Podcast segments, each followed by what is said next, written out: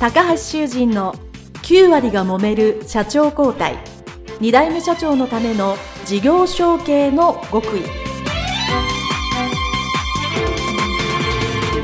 この番組は2代目社長専門経営コンサルタント高橋修人が経営に悩んでいる2代目社長や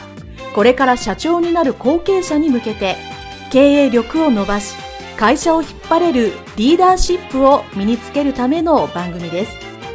これまで数百社をコンサルティングした実績から2代目社長ならではの悩みを知りその解決のための独自理論によって2代目社長もまた従業員も幸せに仕事ができることを目指した内容です。皆さんこんにちは。事業承継コンサルタントの高橋修人です。本日は、名家の家訓に学ぶ事業承継のポイントということで、えー、話をさせていただきたいと思います。えー、今日はですね、新しい次の1万円札の肖像画として有名な渋沢栄一さん、さんって言うと失礼ですけど、えー、渋沢さんのですね、えー、家訓について少しお話をしていきたいと思います。えー、ご存知の方も多いと思いますけども、えー、渋沢栄一さんのですね、えー、どんな方かというね、え、略歴を、え、ご説明まずしていきたいと思いますけども、え、江戸の生まれですね、幕末に生まれまして、そこから明治、大正と、え、活動された、本当にこう、実業家ですよね。日本資本主義の父というふうに言われる方で、えー、約500社ぐらいの会社を作られたということで、本当ですね、銀行もほとんど作られましたし、えー、そういうインフラ、ガス関連であったり、えー、貿易関連であったり、本当にたくさんの、えー、会社を、えー、作られていらっしゃいますし、あの、最初に言った通りですね、次の1万円の肖像画で、えー、本当に今ね、注目の、えー、方だと思います。私もですね、えー、非常に尊敬しておりまして、えー、本もたくさん読ませさせていただきましたし、えー、記念館の方にもね、えー、東京にあるところに行かせていただいたりして、すごい方だな、というふうに思っておりました。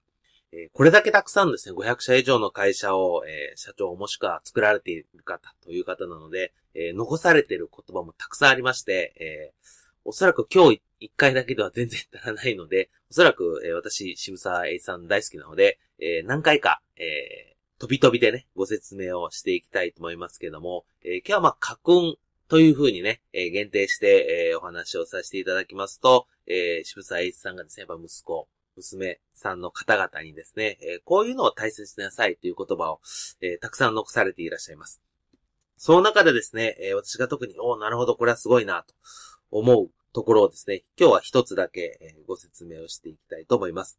えー、当然ですね、えー、基本的に、その、まあ、身を律しろというかですね、えちゃんと、え正しく行動、原稿一でやりなさいというようなことはですね、え当然書いてあるとは思うんですけども、えー、特に事業承継、後継者、後継社長にですね、えー、まあ私もそういう立場、もしくはそれをコンサルする立場として、えー、この言葉はいいなと思うのはですね、風紀におごってはならない。品線を憂えてはならない。ただ、知識を磨き、徳を高め、真の幸福を求めようとすること。ということですよね。えー、当然、ある程度年齢をして成功された後のお言葉だと思います。えー、まあ、風紀をおごってはならないということは、ある意味もう風紀の、に近い、もしくはそれになっているという状態なんですよね。でも逆に、えー、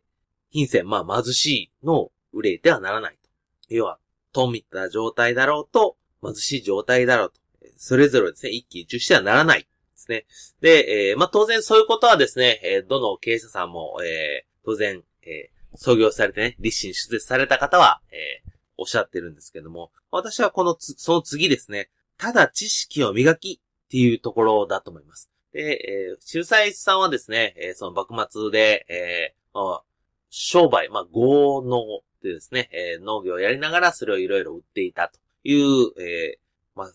ご実家というか、生家で生まれまして、えー、10代の前半から、えー、もう、ご自身も手身棒を担いで、いろんなものを売っていた。まあ特に一番有名なのは、あの、染め物の愛ですね。愛の玉を売っていたという話もよく聞くんですけども、そういうこう、小さい頃というかね、えー、幼い頃からご苦労されて、えー、まあ、商売とはこういうものだっていう、地道に日本式の商売の仕方を習った上にですね、えー、明治に入る前後ぐらいですね、今度はフランスに、えー、留学をされます。えー、その時にですね、西洋式の資本主義はこういうものだというのもですね、学んでこられました。そうすると、日本のこのやり方では不十分だな。いいとこはもちろんあるんだけど、こうすればもっといいのに。というように、知識を得たわけですよね。で、私もですね、たくさんの、え、方から、え、まあ私もコンサルとして、もしくは経営者として、え、たくさんの知識の方からですね、学ぶんですけども、なるほどと。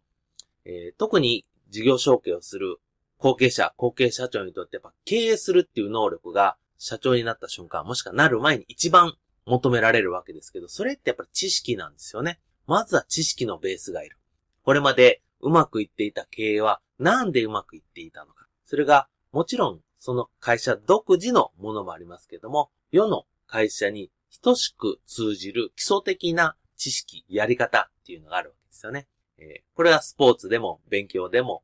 音楽とか美術でも何でもそうだと思うんですけど、どんなに個人の特殊、得意、特徴があったとしても、基本となるベースは一緒ですよね。ゴルフのスイングでも、それぞれプロの方で特徴ありますけども、やっぱりボールをしっかり捉えるというところの動きというのは一緒であったり。まあ野球でもそうですよね。基本の木がまず大事だと。その上に、それぞれの得意分野、特徴を乗せることによって、ようやく他社と差別化して会社が回ってくるというのはですね、え、非常に重要なところだと思います。ですから、えー、私も常々言ってるのは、後継者、後継社長の方には、経営に対する基本の知識というのを、まずは知って学ぶことですよね。そう、学んだ上で、実際これはうちの会社に合わないなと。今は使わなくていいなというものは、一旦置いておけばいいと思うんですけど、それを知らずに、自己流、我流でやると、失敗します。ですので、えー、うまくね、いかない事業承継でも、私がコンサルした会社はもちろんないんですけども、世の中で言うと、一代でうまくいった経営者さんが、その後、やっ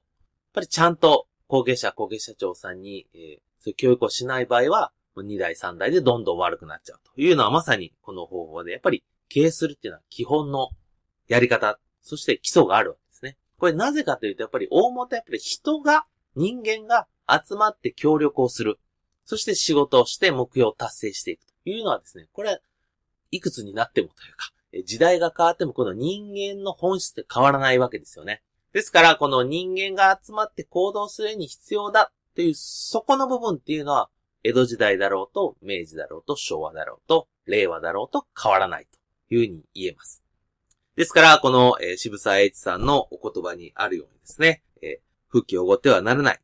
品線を憂えてはならないと、こういう、まあ、メンタルをね、当然言った上で、ただ知識を磨く。で、その後は、単に知識だけ磨いたらですね、まあこれ頭でっかちになりすぎますから、当然その次に徳を高めようと。徳っていうのはやっぱりその自分の内面ですね。内面をしっかり磨こう。そして重要なのは、求めるのは真の幸福ですよね。えー、自分がお金持ちになったらいいという短期的なものではなく、まあ、もちろんお金は大事なので、最低限はいりますけど、